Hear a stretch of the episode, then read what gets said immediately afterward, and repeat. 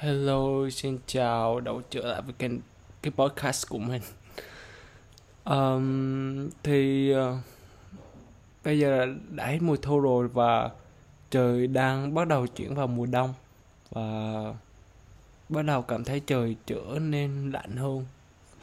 Và cũng có những cái cơn mưa phùn rất là đặc trưng của thời tiết của miền Trung và mỗi ngày mưa thì mình kiểu có một cái nghiên cứu khoa học cho thấy rằng là khi mà trong cái khí hậu hoặc là trong cái thời tiết nó đang mưa thì nó sẽ ảnh hưởng trực tiếp đến cảm xúc của con người. Vì thế mà khi mà mình cảm thấy trời mưa thì mình lại có một cái cảm xúc gì đó nó, dồi dào và nó nó hơi buồn nó có gì đó hoài niệm và những cái kỷ niệm đẹp từ đâu đâu hồi còn nhỏ của mình nó nó quay trở về. Và mình mình cảm thấy là có một chút gì đó nó hơi buồn trong lòng. Mặc dù mình không biết là là tại sao nhưng mà mỗi cái lần mình nghe cái tiếng mưa hoặc là mình mình thấy những giọt nước mà nó đang rơi trong không khí thì mình lại, những cái cảm xúc đó lại quay trở về. Thì đó, đó thì mùa vào mùa đông rồi. Một mùa của những cảm xúc mà. Thì nói thẳng luôn thì hôm nay mình muốn nói về một cái chủ đề mà thực sự thì mấy ngày hôm nay mình đã được nghe rất là nhiều và cũng đọc rất là nhiều. Thì ờ, mình bắt đầu cảm thấy chán trường với những thứ mà cuộc sống này offer cho mình, có nghĩa là nó bắt đầu, mình cảm thấy bắt đầu là với tư cách là một người học sinh cấp 3 thì mình cảm thấy rằng là việc đậu vào một trường đại học tốt hay là đạt một giải cao trong một cuộc, kỳ, trong kỳ thi học sinh giỏi thì nó thật sự nó không quá là thú vị hay là quá là có gì đó thú vị đến với mình? Vì thật sự ra là mình mình mình chỉ cảm thấy là mình, nó không còn có một cái gì đó thú vị đối với mình nữa. Và mình bắt đầu cảm thấy rằng là có thể là mình không phải là một người để phù hợp với cuộc chơi này. Nói thẳng ra là luôn là như vậy. Nhưng mà không sao. Thì mỗi năm thì mình lại có nhiều cái suy nghĩ khác nhau nhưng mà đây là cái cảm giác mình đã có được rất là nhiều năm. Khi mà mình đã trải qua rất là nhiều cuộc thi từ cấp 2, từ cấp 1 thì những thứ, những cái thành quả mà những cuộc chơi của cuộc sống này đang offer cho mình thì mình cảm thấy là nó không còn thú vị và nó không còn, mình không cảm thấy hứng thú về chúng. Nữa đó là cái cảm giác của mình ngay bây giờ.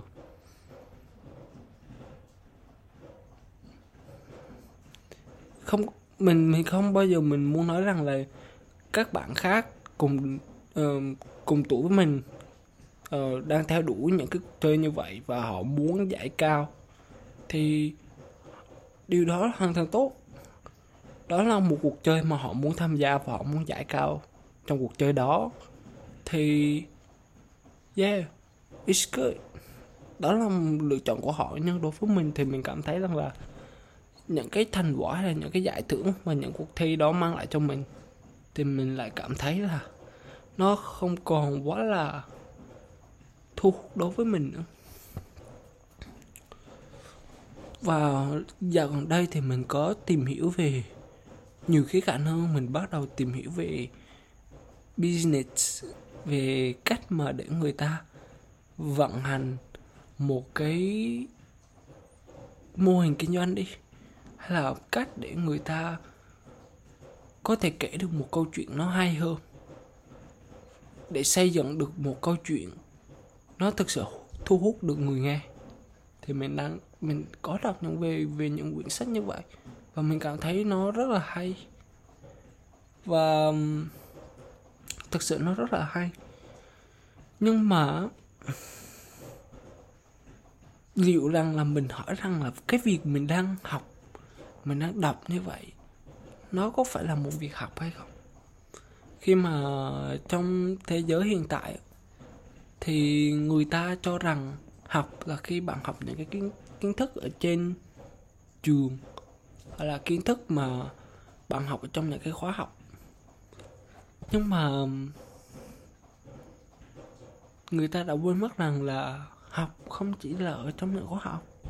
Chúng ta có thể học mọi lúc, mọi nơi, chúng ta có thể học từ mạng, chúng ta có thể học từ những quyển sách mà chúng ta đọc và cha mẹ của chúng ta thì phải luôn nói rằng, hey, sao sao mày không chịu học?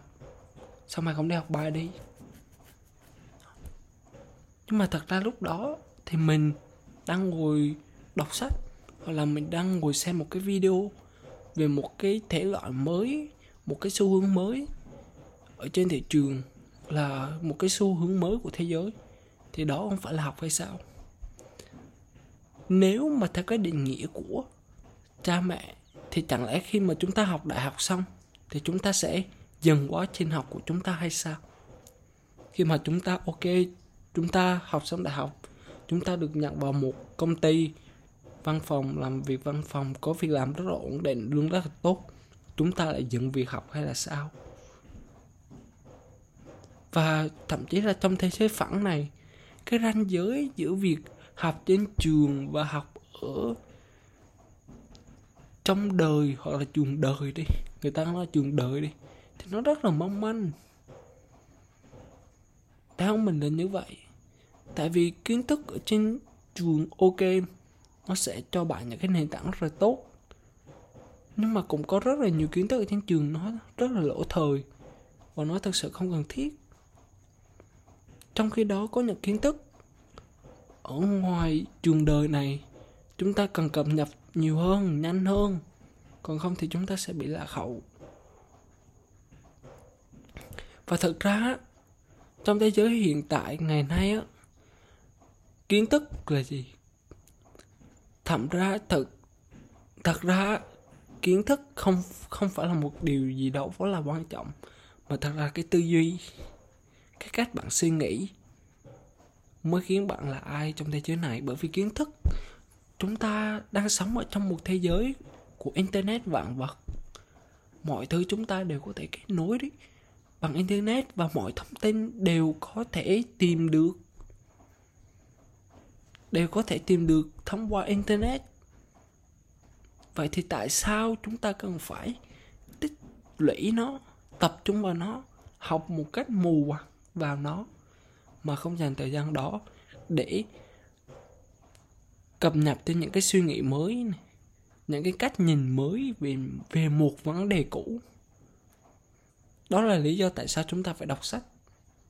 Bởi vì sách càng cập nhật nó nó cung cấp cho ta những cái những cái cách nhìn mới về những cái vấn đề cũ trong xã hội và từ đó khiến cho những cái tư duy của chúng ta được cập nhật hơn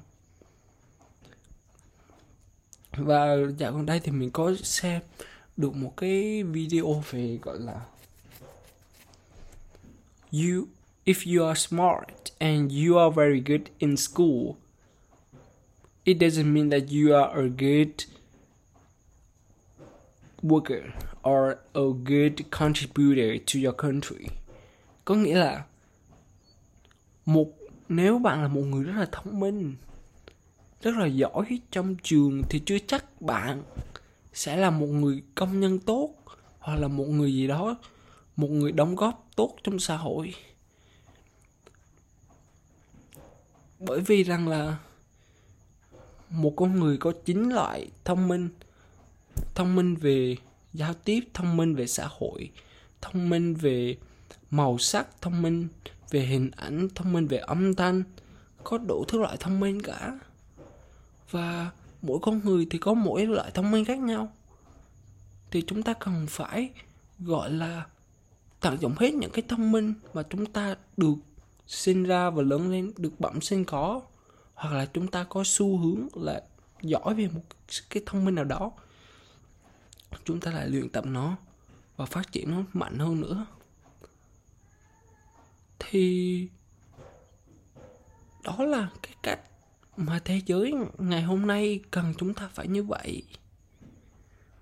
Thế giới ngày hôm nay không cần chúng ta là những con người có đầy đủ những cái kiến thức, kỹ năng. Không phải kiến thức kỹ năng, ý là một con người kiểu là đầy những kiến thức như là Olivia yeah Olivia tại sao mình lại nói?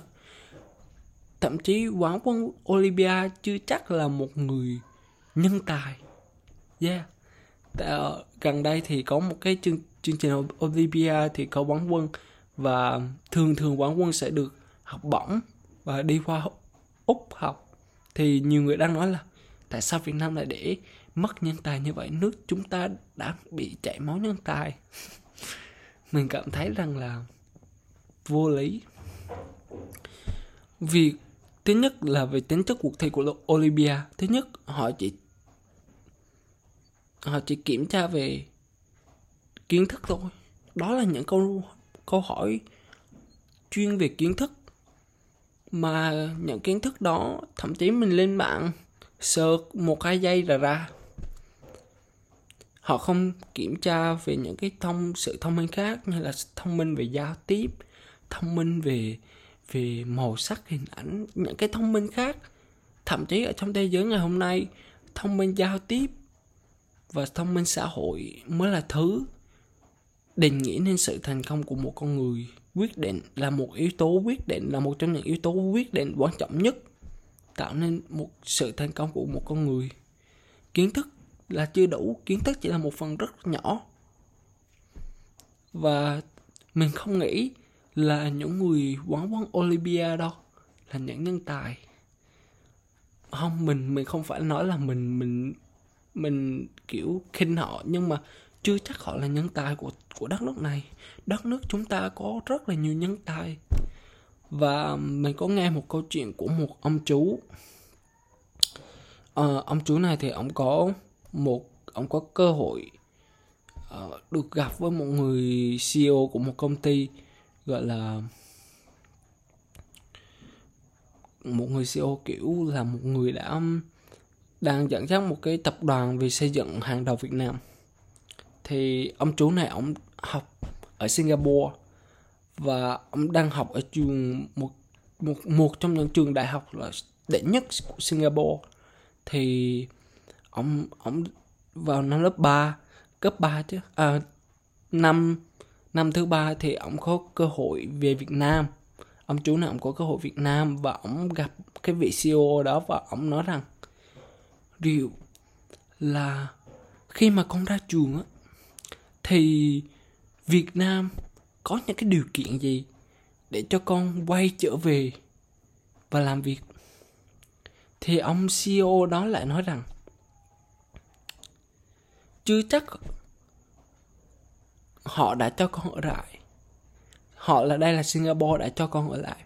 Và chưa chắc khi con được ở lại, con sẽ được nhận vào các công ty ở Singapore để làm, chứ nói gì là về Việt Nam.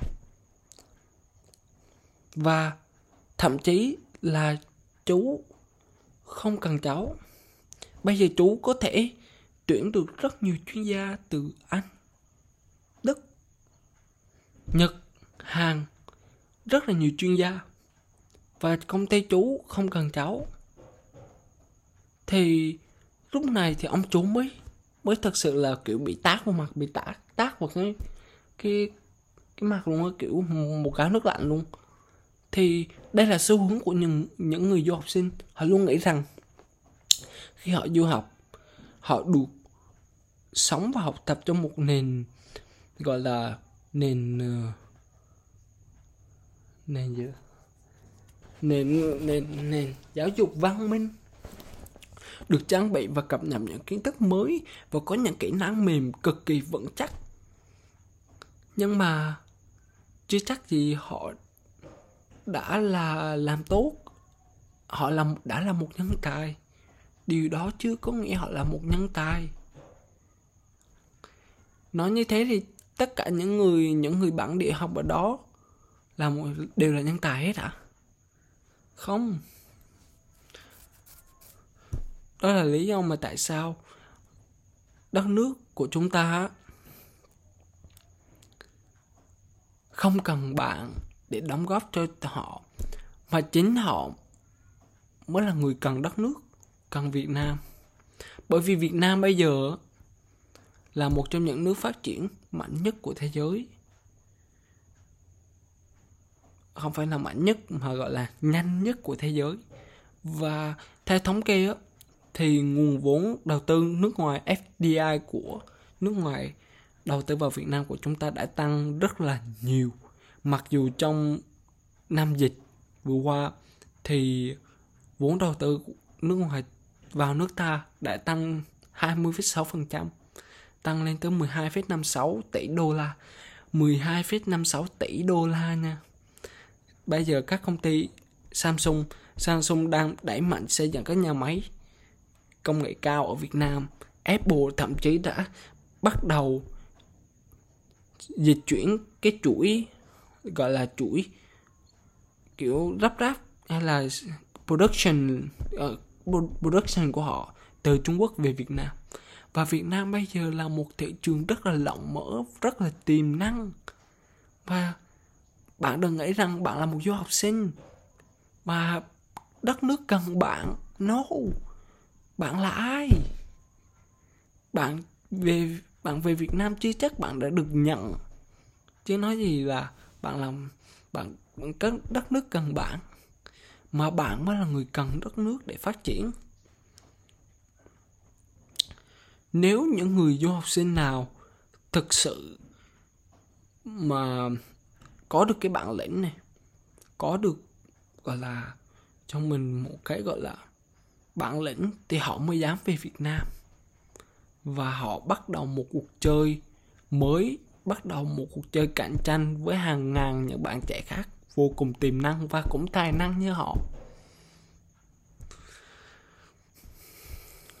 Đó là câu chuyện ngày hôm nay và mình muốn chia sẻ những cái suy nghĩ. À, thôi quá dài rồi 17 phút rồi. À, thế là xong. Đây là cái uh, thôi uh, mai mình mai mốt là mình thi rồi nên là tối nay mình nói chuyện vô vơ thế thôi. Trên chó tí thôi. Dạ.